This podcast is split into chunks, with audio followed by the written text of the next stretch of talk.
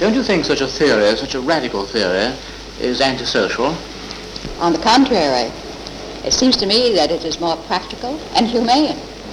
What about the women who want babies now and in 10 years will not be able to have babies? Rather impracticable, don't you think? Oh, John, you do ask hard questions. I should think that instead of being impractical, it is really very practical and intelligent and humane. But Mrs. Slee, in this country, having babies is the only thing left which is both unrationed and untaxed. Do you think we really ought to stop? Well, I suppose a subject like that is really so personal that it's entirely up to the parents to decide. But from my view, I believe that there should be no more babies. Even a God in the sense of a divine being who rewards or punishes people after death? Well, I have a different attitude about uh, the divine. I feel that we have divinity within us. And the more we express the good part of our lives, the more the divine within us expresses itself.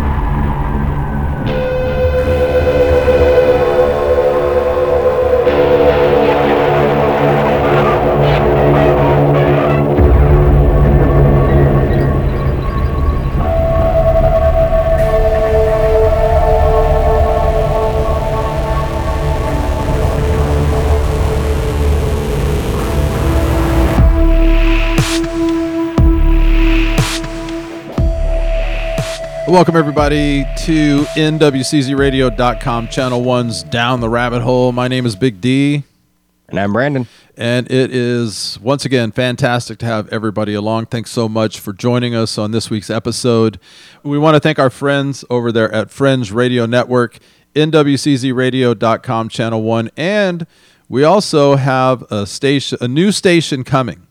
We, uh, we'll, we will announce that next week. There's a I think there's one or two new stations, internet stations that want to carry our little podcast, and so yeah. we've granted them permission, and we will have all that information and put it into the show notes and links and stuff next week. But we're kind of excited about that. That's nice.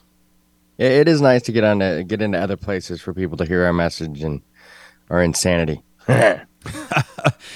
well, this week is uh, definitely man, I tell you, Brandon and I actually had to have a pre episode meeting because uh, just to make sure we were on the same page with this.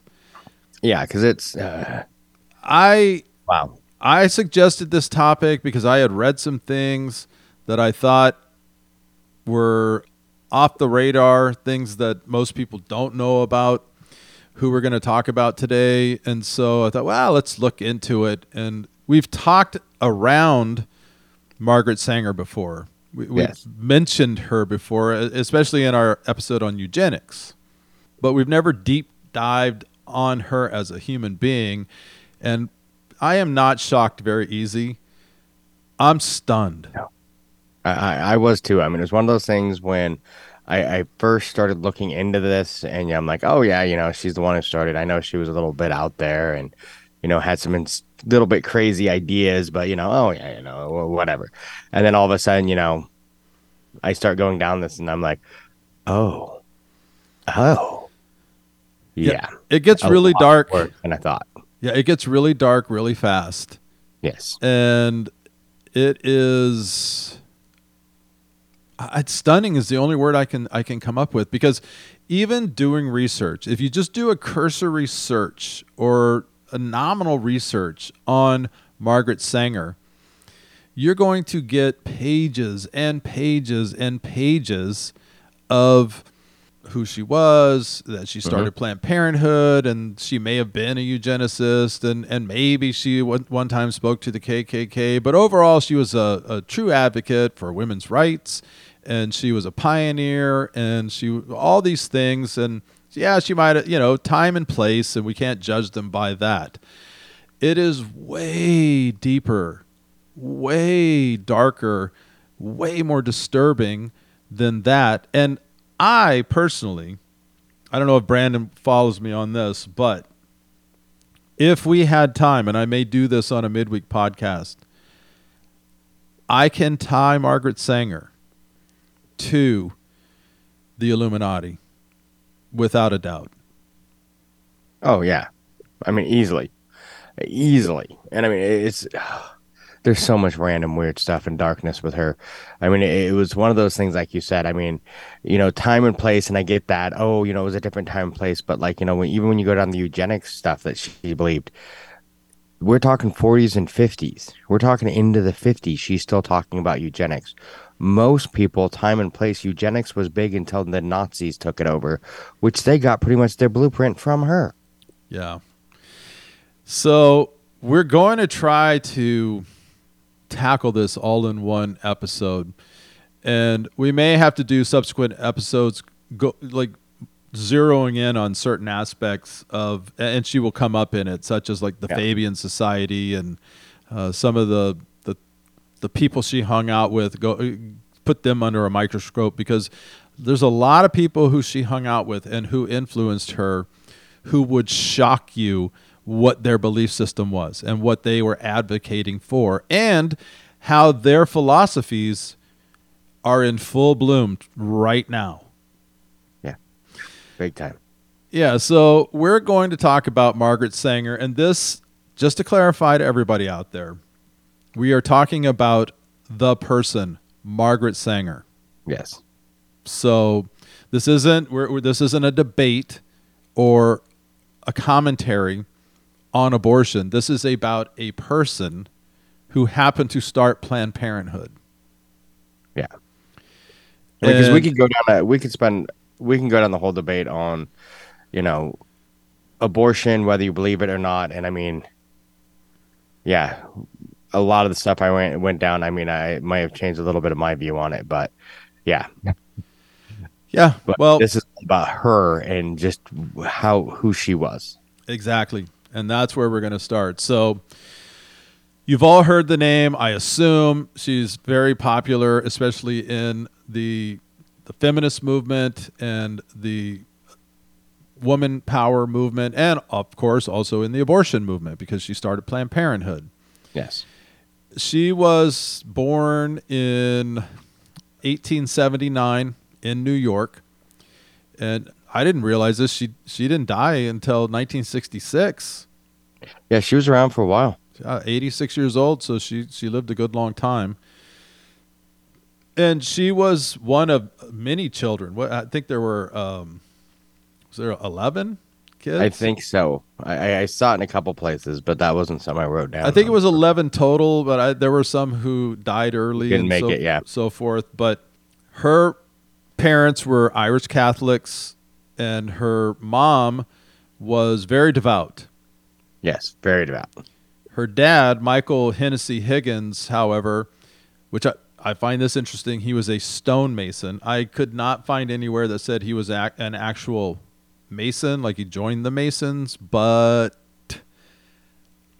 I would guess most stonemasons join the Masons. That's yeah. kind of the thing. it is kind of the thing. I mean, it's right there in the name. Wikipedia describes him as a free thinking stonemason father is way deeper than that. He was radical. Oh yeah. He was a stone cold Marxist. Hated the church. He was a, he was a drunk. Uh, he was uh, mean, very very mean, and he was not faithful. Let's say. What? No. Well, according to an article that I found, this was from Margaret Sanger. Margaret in one of her early papers, and, and a lot of people, she wrote several books, and you read a couple of them. Yes. But she wrote a lot of papers and she wrote a lot of essays. And she had a magazine for a while.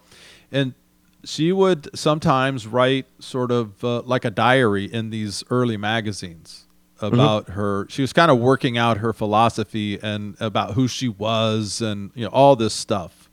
And she wrote this. She wrote about that her father was a radical and he was a radical Marxist and so forth. And he was the spring from which she drank. So she felt very close to him. Yes. She also relates a time when she was nine years old and she was sick with typhoid. And according to her, she was barely conscious, but awoke to find him in bed, in her bed with her, pressed up against him. And she describes this a quote, a sense of falling that accompanied the event and labeled it as her, quote, first sex awakening, was in bed at nine with her dad. She didn't describe what actually went on, but to her, it was a, it was a sexually awakening moment, which is kind of creepy. It is. It gets worse. She had a brother. He died when he was four years old, and his this brother's name was Henry. One night at midnight, her father and her went to the cemetery where Henry had been buried, and she and her father dug up the boy's cadaver, and they formed a plaster of Paris form of the head and shoulders to create a death mask of Henry. And then they cut off a lock of hair and put it in the in the plaster for a presentation to the wife, to Margaret's mom. Why? A, it's illegal. Yeah. B, you're going with your dad to a cemetery at midnight to dig up your dead brother to make a plaster of Paris bust of your dead brother? So this was her childhood. None of that seems like a good thing. No, that seems to me like that's uh well she had a very I'll just say like her so her father was he ranted and raved and he hated the system and like I said he was he was a stone cold Marxist cuz Yeah. he he didn't like working. And he had all these kids and he, he felt under the gun all the time. And mom was more like uh, a June Cleaver. You know, she she was a very church going person. This is our lot in life. This is just how you know, this is how God wants us to be and so forth. And so they they had this tumultuous relationship and Margaret joined in with dad against mom. She did actually she didn't like her mom very much. Yeah, and, it's weird though because if you find the stuff that she wrote about, that's how it's portrayed. But everybody else that talks about her, it's the other way, where they talk about oh she she would loved her mom, but then once her mom died, then she became a daddy's girl.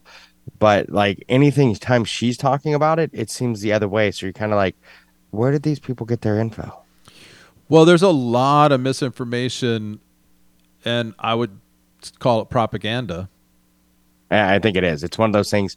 There's a lot of people that try and po- paint her in a good light because, well, look at all the horrible stuff she's doing, and if we're going to praise her for starting Planned Parenthood, we can't let you know people think that she was this horrible person.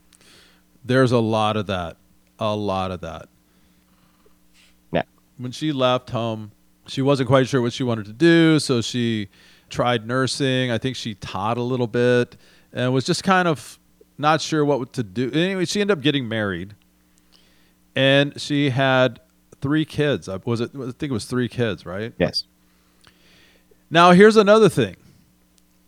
If you read certain articles, they talk about oh the, these three kids, they were they were the light of her life, they were amazing, and so forth. Now, one of them did die. Wasn't that Sadie? One of them passed away One of them did.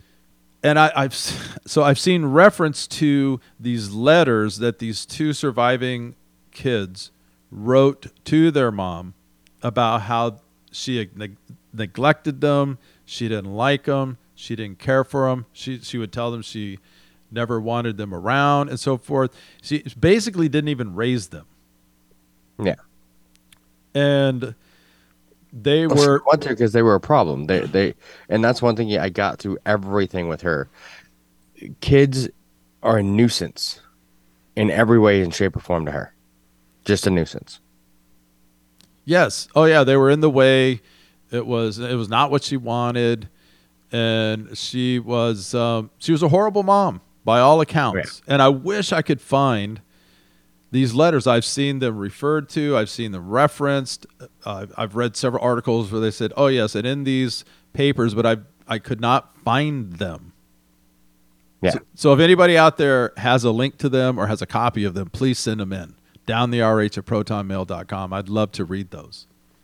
there's a lot of those I'd like to read. There's a lot of the stuff where they talk about the letters and stuff like that were written, and I couldn't find, I could find mention of them in like pieces, but never the actual letter. Right. There was a lot of that. So I can't honestly say that I know that they're there. I've just seen them referenced many, many times. Yeah. So anyway, she she was uh, she was married, but at the same time she was she was loose. She was all over the place. She had, I mean, multiple, multiple, multiple, multiple affairs all over the place. And didn't even hide it. It wasn't like, oh, you know, no, it was just flat out like, yep, this is what I'm doing. Yeah, if you don't like it, that uh, tough on you. In fact, I was telling you, her husband, after after multiple, multiple years of affair with H.G. Wells and all these other guys, Oh yeah. He said that basically what she was doing was a saturnalia of sex. And I was like, okay, I've seen that word before. I, I've heard of that. And saturnalia is basically it's it's a reference to a huge orgy that would happen once a year. I think it was a, it was a Roman orgy for Yeah, in December. yeah, and they would just go crazy. It was food, drink, and sex orgies, just but with everybody. Mhm. And that's how her husband viewed. That's what she was doing. And she was she would have long, long, long term affairs. Oh yeah. A- it wasn't just like a once or twice. I mean, it was yeah. Yeah, I think with H.G. Wells, it was almost it was over ten years, and then with this uh, Ellis and on and on and on. I yeah, I don't, we don't need to go through the list, but there were Yeah. a lot of people, a lot of people you would know. Uh, one of the things she decided is that she wanted to, while she was doing this nursing, she she realized that uh, she did not like actually nursing or whatever. It wasn't her thing.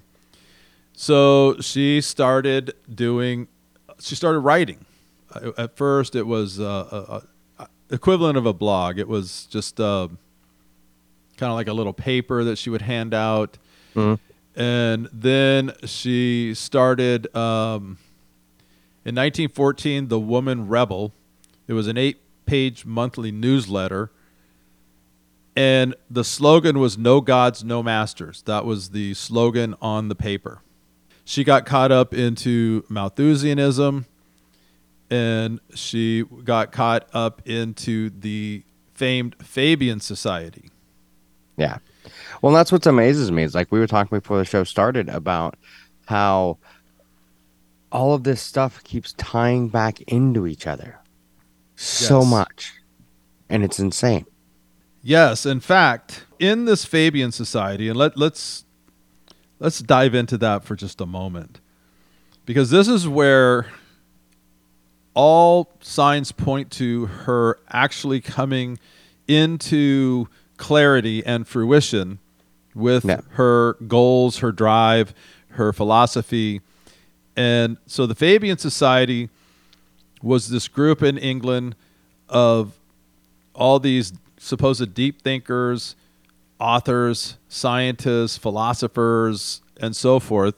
And I mean, I, we can name them. We'll we'll go down that when we do it in its entirety. But they would come together, and they sort of mixed science, occultism, and uh, eugenics into Yeah. this concoction.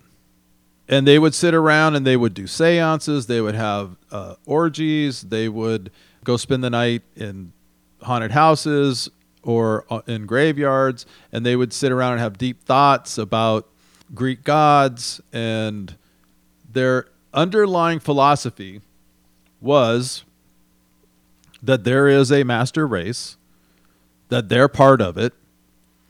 And in order to continue this master race, they had to protect the bloodline, as we've talked about before, and not let it get watered down. Yeah. And in order to do that, you had to eliminate those that were watering it down. And see, that's where it's one of those things that we've talked about before of this is where we start running into problems because now who gets to decide what's watering down? Well, and according to them, it was everyone but them. Yeah, pretty much. I mean, everyone it- but like the Germans, pretty much. Yeah, I mean, it, it was African Americans, it was Hispanics, it was low income anybody, it was Irish, Yes. it was Jews, it was Bulls, yeah, the Polish. You- You go down the list, they hated everybody. pretty much. And they saw them all as lessers, and they particularly hated the Catholic Church and or Christianity. And they had this idea. yeah, there was a um, this Hermetic Order of the Golden Dawn. I, that's one that I've thought about going down because that's one when I was talking about the OTO, the Hermetic Order of the Golden Dawn was another one that Crowley was in, and another big, you know, Yes, this is where she crossed paths with him. yes, big magical society that I'm like, I kind of, I, I really, I, I'm thinking I, I want to go in uh, down that rabbit hole. I think you should. Because this Yeah. is where they cross paths, and here's where their idea of, and this is going to blow some people's mind, but this is not our words. This this is theirs, and this is her philosophy. It's written down. You can you you can find it.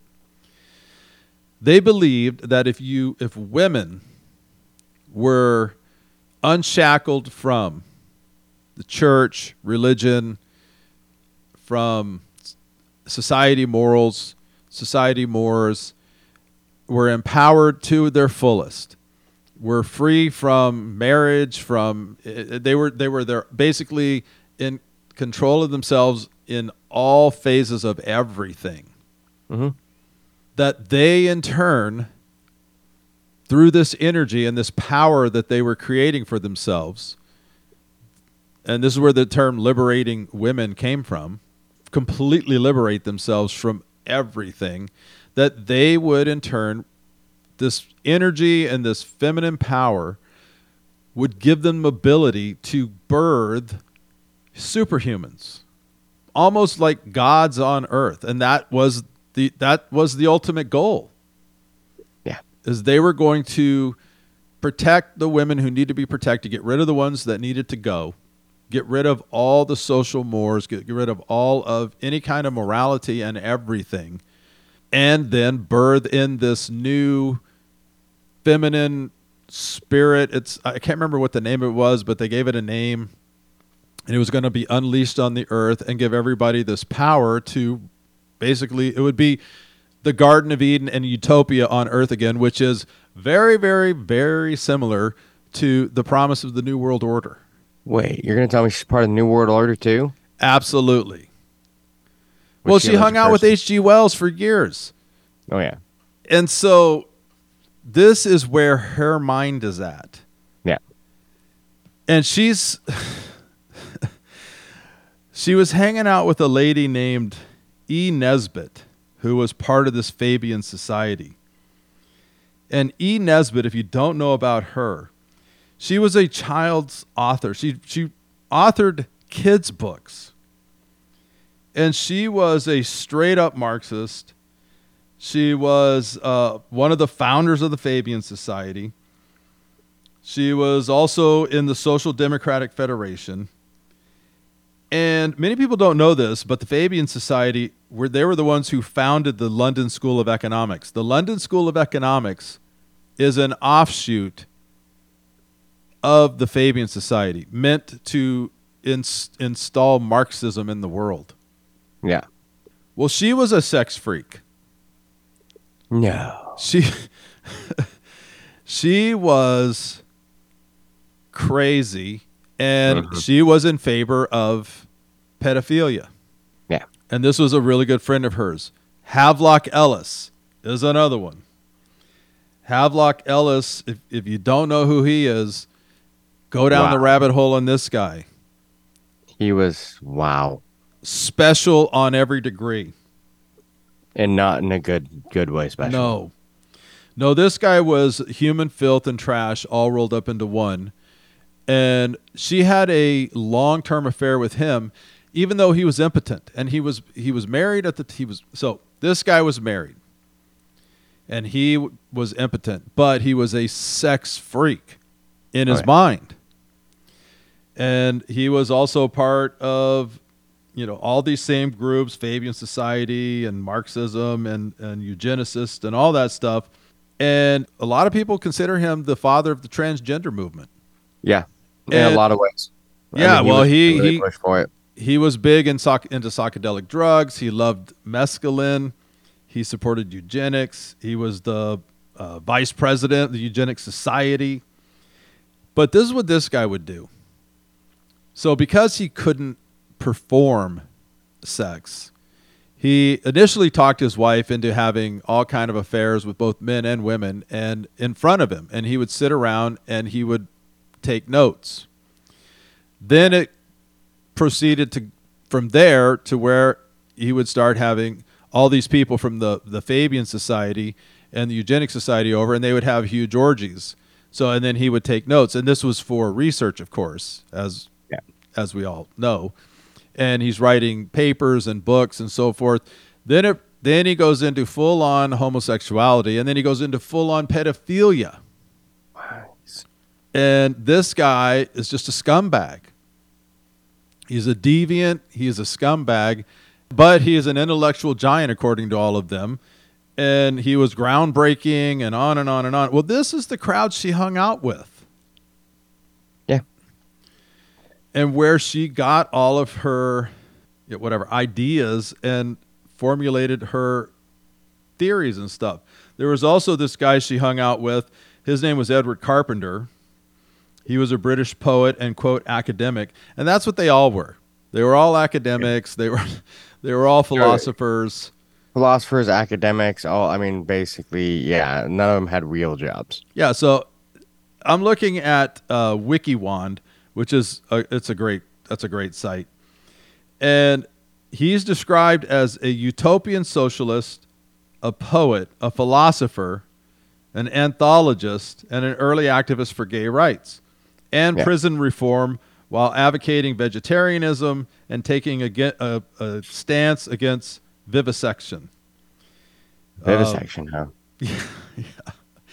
This is, but this was his claim to fame, and this is where I think Sanger really connected with this guy. He described civilization as a form of disease through which human societies pass, and therefore, because it's a disease, we must exercise out the sick part. It was Yeah. very Darwinian. Hmm. And that's one of the things that was interesting. A lot of stuff I read from her was they tried to make it very scientific and very Darwinianism in a way to make it sound like, you know, oh, you know, we're we're this isn't scientific. We're showing you scientific proof that this is what needs to happen.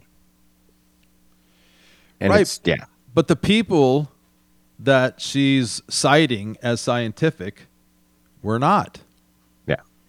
These are all what are deep thinkers or you know, philosophers or freaks, actually. Mhm. If you really want to get down to it. Then there's the Nazi connection.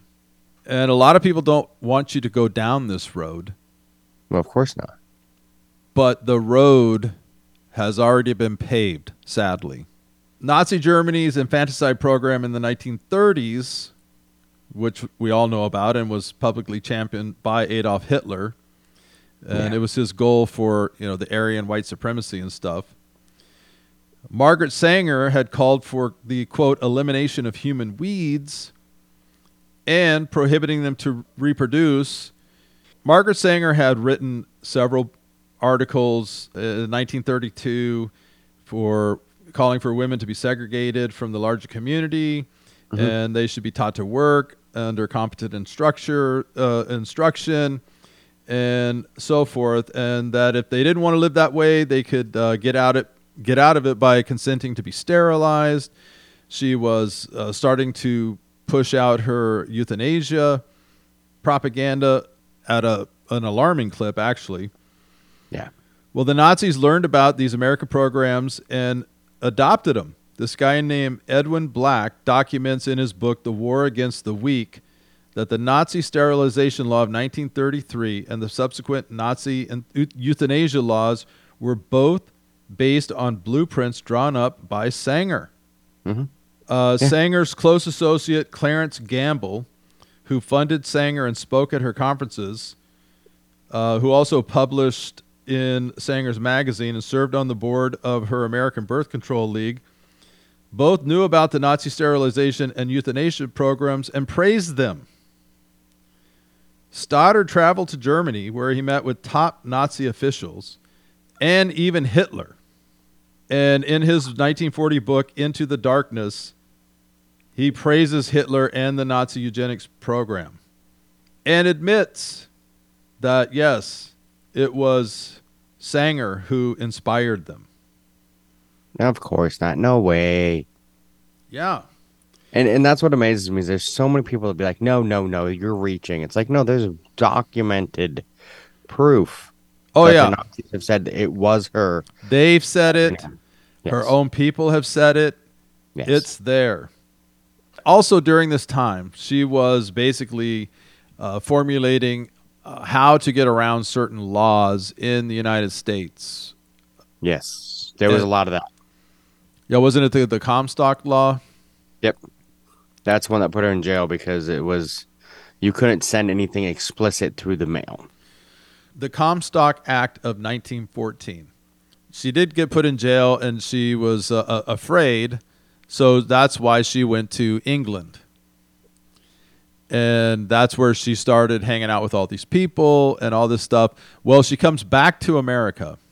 And in uh, 1916, she opened the first birth control clinic in the U.S. Well, how does somebody who is, and she's still married at this time, Mhm. and her kids are still alive, and she's bouncing back and forth. She has no idea where the kids are at. I don't think her husband knows where she's at, and so and she's getting involved with all these people at the Fabian Society while she's in England. Her mind's expanded. She's sexually free and and all that stuff.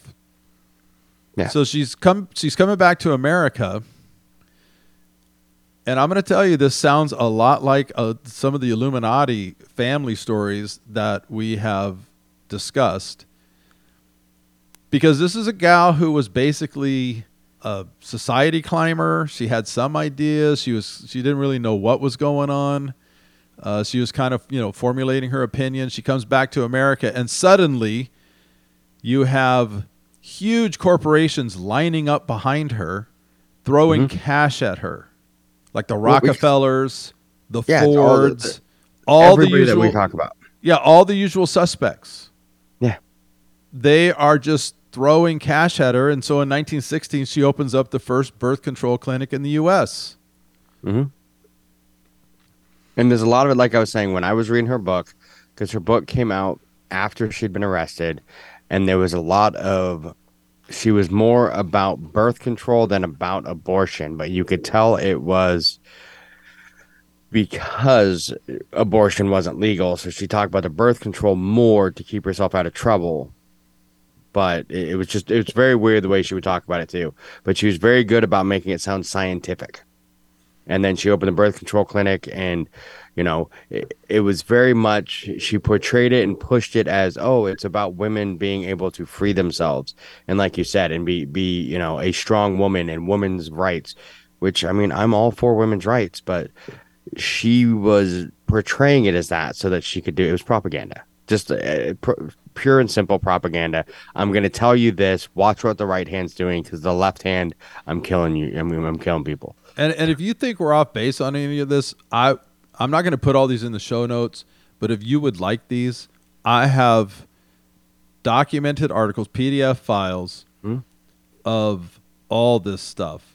Uh, Right. The other group that that lined up was, were the Mellons, which was another huge eugenicist, one world government Marxist family that had a ton of cash, and they they were thrown it her way as well.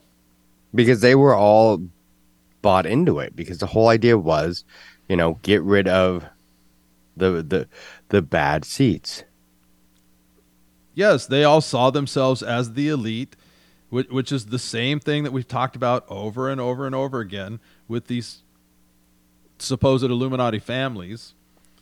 That's the whole idea. This is this whole idea of bloodlines that they are Yep. special. This is what Bill this is how Bill Gates sees himself. This is how George Soros sees himself. This is how all of these people see themselves. Yeah.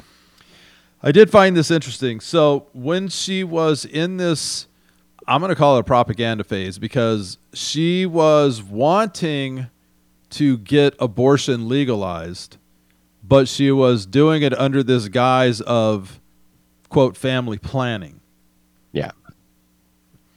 Well, this is from some of their own documents. It says Planned Parenthood utilized several different experimental methodologies in its sex education programs in order to accomplish these four aims value clarification, peer facilitation, sensitivity training, role playing, and positive imaging. Now, if you look into those, according to several articles, these are all techniques used by behavioral scientists and cyberneticians when discussing, quote, reshaping public demand for transformative policies. In other words, this is all propaganda. It was a, a huge propaganda machine. Change the language, reshift the focus. This is what we're actually pushing. It's not that. And anybody Right. who says that, you defame them. They're crazy. No way. We just want to help people plan families. We're here to help, and like you said, that's why they changed the name. It went from what was it originally was called Birth Control League, I think. Yes. No, you said yeah, Birth Control League, and then they're like, well, that sounds too much. People, birth control has that negative idea to it, and that negative thought that everyone has, like, oh, birth control, ooh. So they're like, oh, Planned Parenthood. We're helping people plan to not be parents. It- And- well, and that that's- that's what that was the true motivation, but that's not how they sold it. No, they sold it as basically the whole idea of Planned Parenthood and the way it was sold. And this is kind of one of those things, and this goes back to the Malthusianism of um, have children later when you're ready. Have children when you can. Have only the ones you want.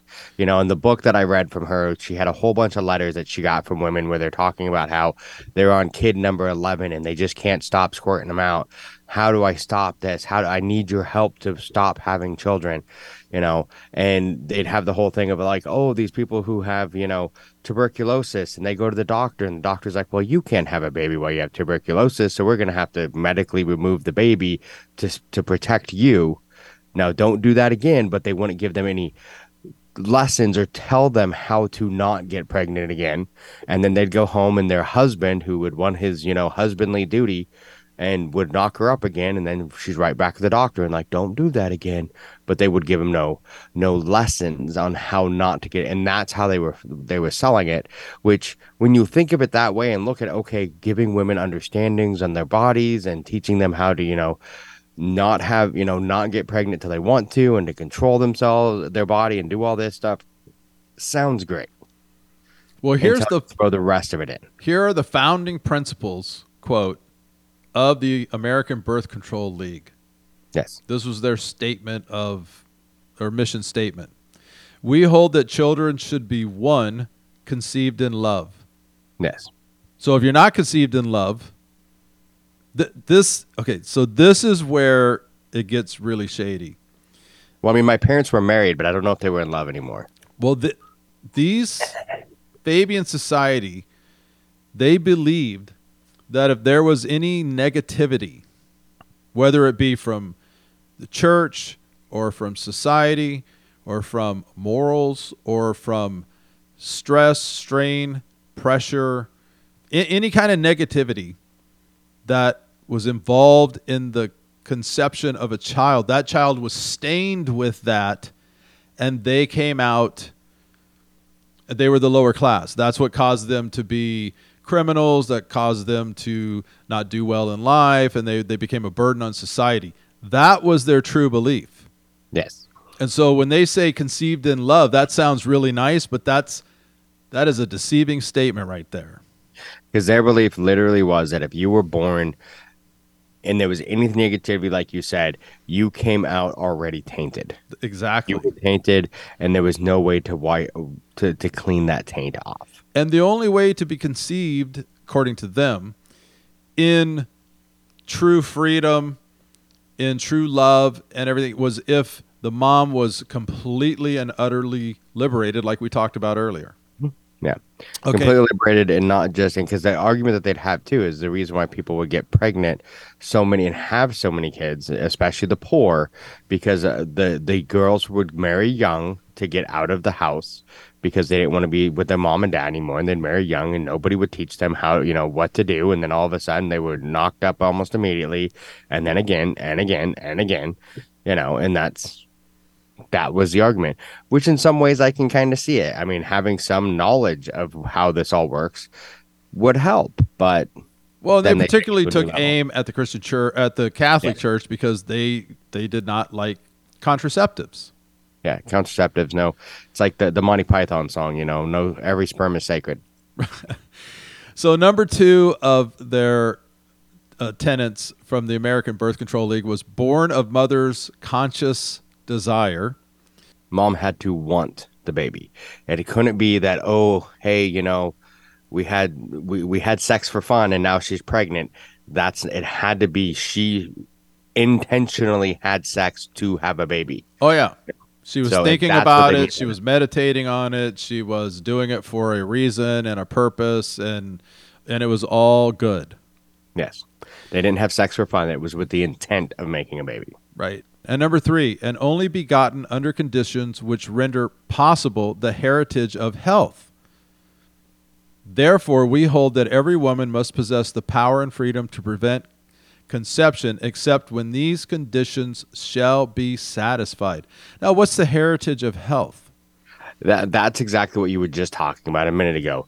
The basically no no, no mental issues, no physical issues, you know, um, no tan at all.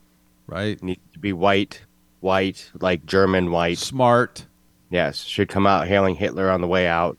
I mean, that's kind of what they, they it's got to be t- to their specificity of health is white, not poor, not, you know, no no physical dis, no physical ailments should come out looking, you know, perfect, glowing, you know, a god on his way out. Right. So uh, she eventually established this thing called the Clinical Research Bureau in 1923. And it was basically to exploit uh, a loophole that they were having problems with this American Birth Control League, setting up shop for that. And the CRB was the first legal birth control clinic in the United States that was staffed entirely by female doctors and social workers. And guess who extensively funded this? The Rockefellers. Yeah. They made anonymous donations to Sanger's causes for decades. Yeah. Back to the idea of you know the the child being of health or whatever. Um, there was an interview she did with Mike Wallace in 1957 where she states, "I think the greatest sin in the world is bringing children into the world that have disease from their parents, that have no chance in the world to be a human being practically." Delinquents, prisoners, all sorts of things just marked when they're born. That to me is the greatest sin that people can commit. Oh yeah. So now you've opened that floodgate. So we're going to get Oh, into now. But I'm just saying that was the whole idea with her health and talking about the health of a baby. That right there in that statement says it. You know, you if you don't bring a healthy baby with you into this world without your sin and without your poorness, you are committed. That that is the greatest sin. Yes, and therefore you should not be able to. Hey, she was involved in sterilizing many, many, many women against their knowledge. Oh yeah, and we there's an episode we did. I think when we did the eugenics, where we talk about the sterilization and how they literally had sterilization programs. Yes.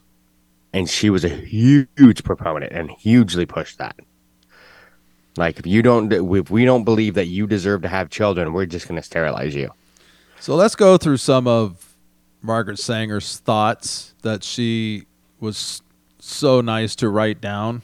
Yeah, In an interview with John Parsons in 1947, she said, But for my view, I believe that there should be no more babies. Period. Woman and the New Race, Chapter 5. which is the book that I read. And I think the chapter is titled The Wickedness of Creating Larger Families. Yep. She said the most merciful thing that the large family does to one of its infant members is to kill it. Yeah. Uh, th- this is an evil person. I'm sorry. Oh, it is. And, and by large families, when she talks about it, it's not, you know, we're not talking like 15 whatever kids is a large family, like more than three. Yes. Anything more than three is considered a large family. Preferably so me, just one. yeah, me, you, large families. Yes. In a letter to Dr. Clarence J. Gamble, December 10th, 1939, she wrote this We don't want the word to go out that we want to exterminate the Negro population. Yes. And this was also in that, that same letter, because that's one that I read. She mentions that they want, you know, and, and these are her words Negro doctors and Negro, you know, people because the, the they'll listen to them. And if we can get them on board, they'll listen to them and they will do the abortions. They will do the birth control. They will let us sterilize them because it's coming from one of their own.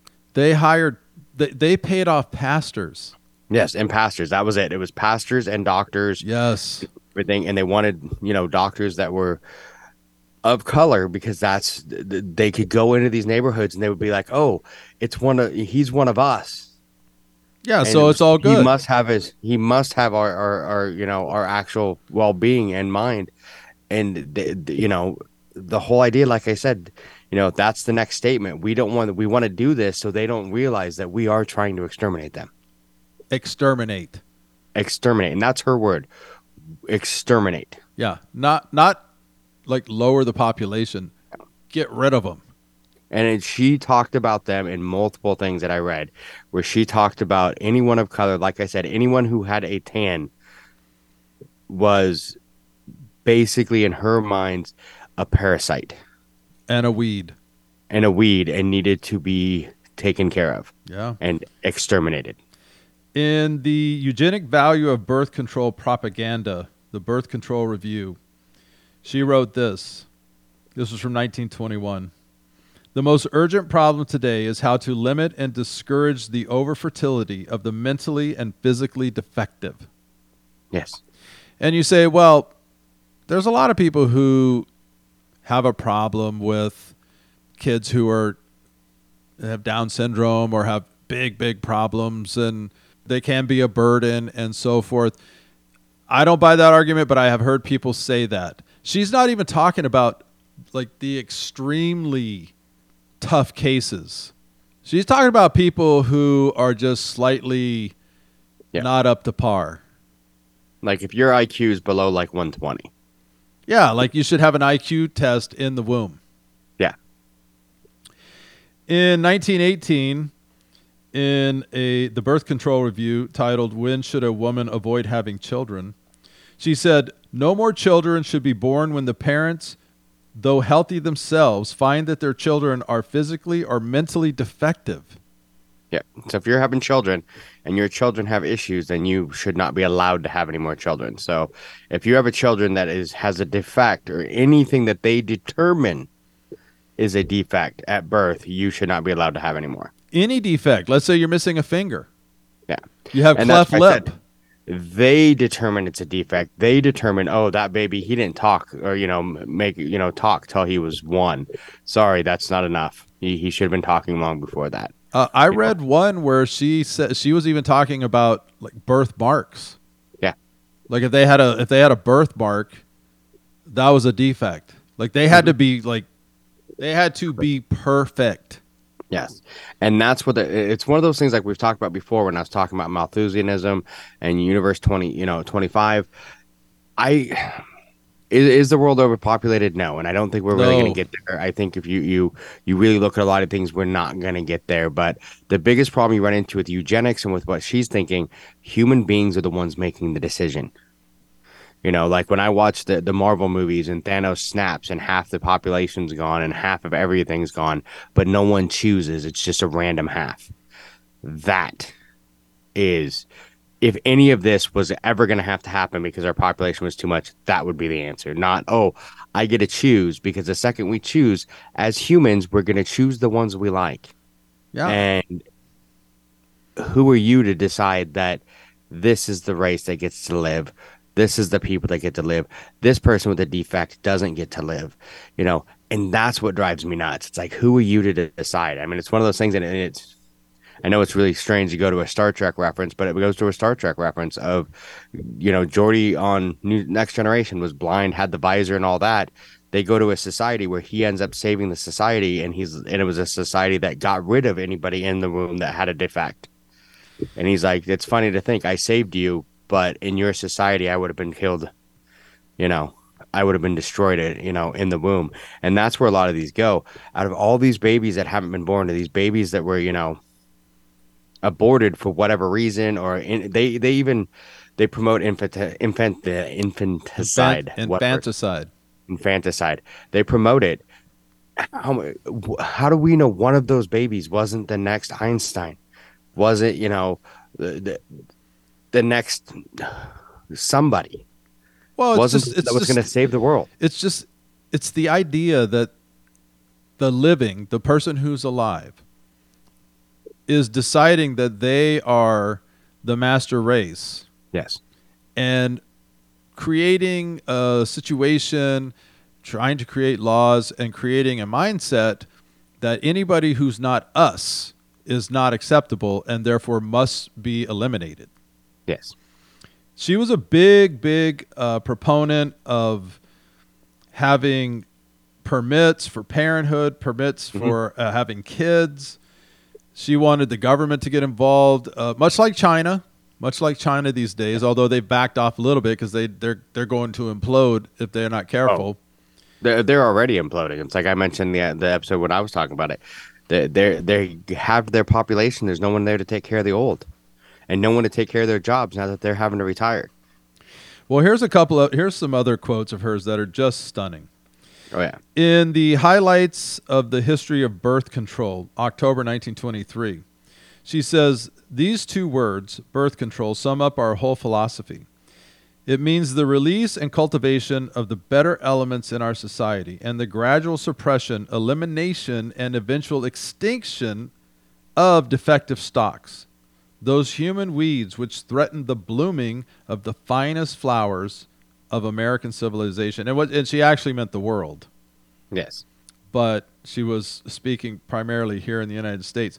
So, defective stocks, she was very clear who they were Yeah. and that they And should she all says a lot where she'll she'll say that defective stocks and you have to dig and you can find places and other places and letters and stuff where she sent to people where she lists out the, what the defective stocks are. Yeah. And it's basically everybody but them. Yeah, it's pretty much yeah, it's everyone but them. She also said in Morality and Birth Control in 1918, all of our problems are the result of overbreeding among the working class. Yep. Knowledge of birth control is essentially moral. Its general, though prudent practice must lead to a higher individuality and ultimately to a cleaner race. Mm-hmm. Well, yeah, and then she said what in the 1922 in the pivot of civilization, feeble-mindedness perpetuates its perpetrates itself from the ranks of those who are blame, blandly indifferent to their racial responsibilities. And it is largely this type of humanity we are now drawing upon to populate our world for the generations to come. In this orgy of multiplying and replenishing the earth, this type is pari passu, eh, multiplying and perpetuating those direst evils in which we must, if civilization is to survive, extirpate by the very roots. So, yeah, basically saying your racial responsibility is to get rid of the races that aren't doing what you want.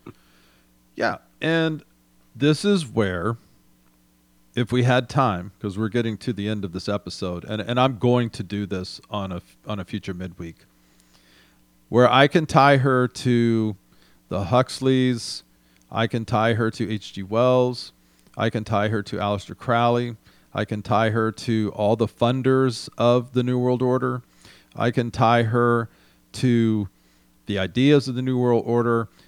I do believe, and this has been extremely eye opening to me going through this.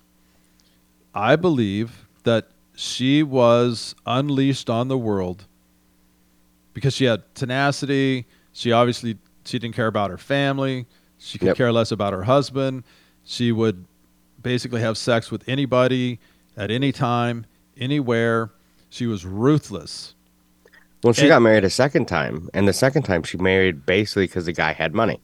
Oh yeah. used that money to do this. But there was a prenup that basically said, "Hey, I get my own room in the house. If you want to have a date with me, you have to call me, and I can have anybody in that room I want, and with a locked door. But you can only come in when I say so."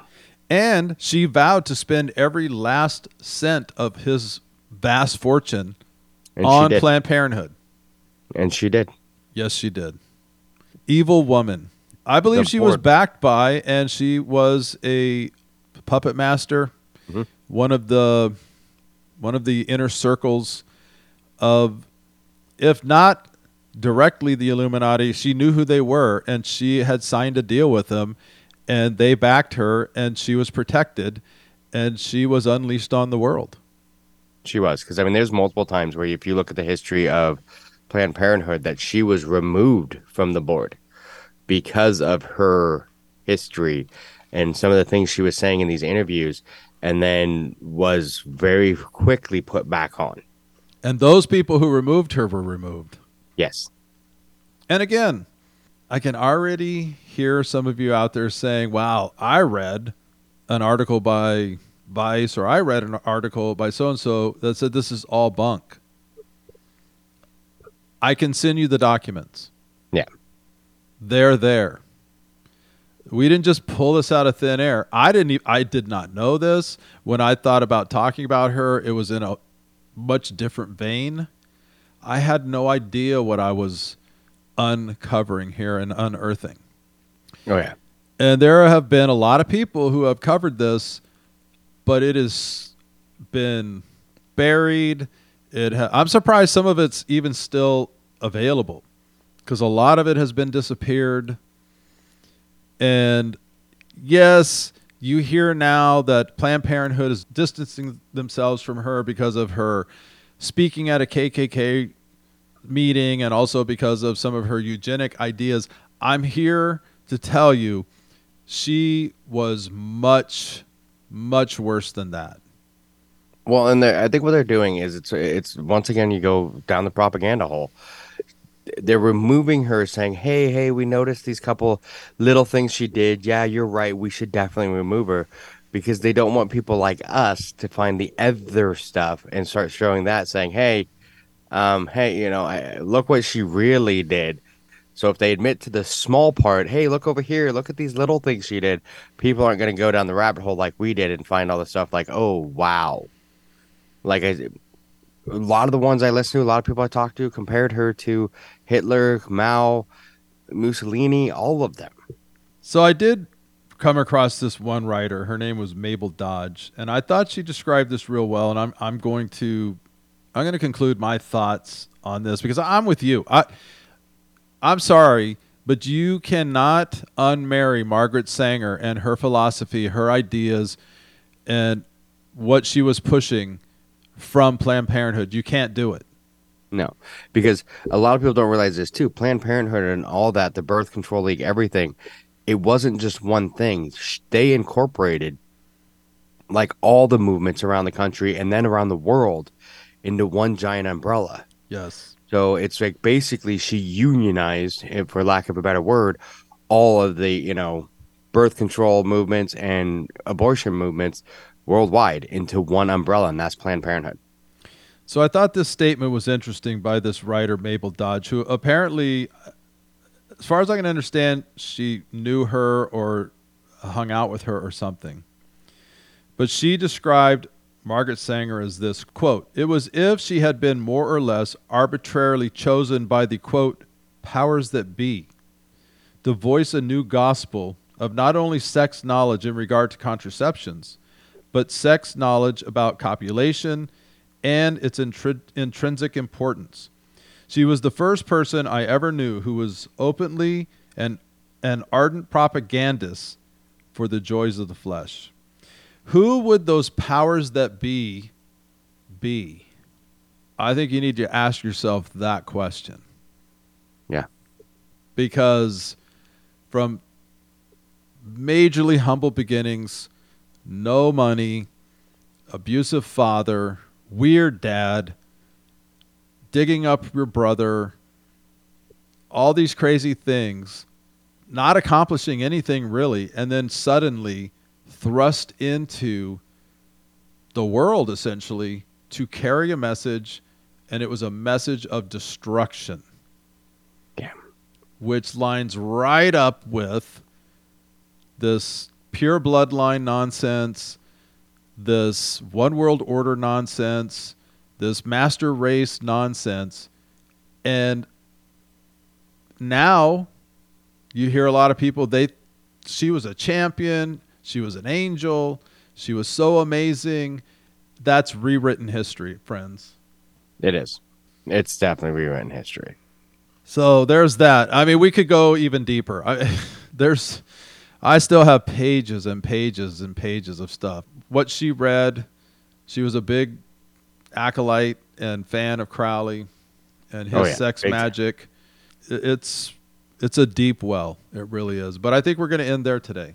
So Yeah, I was- hope we haven't shocked everybody too much. And again, I'm sure there are those of you out there who, if you've made it this far, disagree with us, and that's okay. But if you would like any of these documents, be specific because I'm not going to send them all to you. I have hundreds of them here. I will be glad to send them to you. Yeah. And that's down the RH at protonmail.com.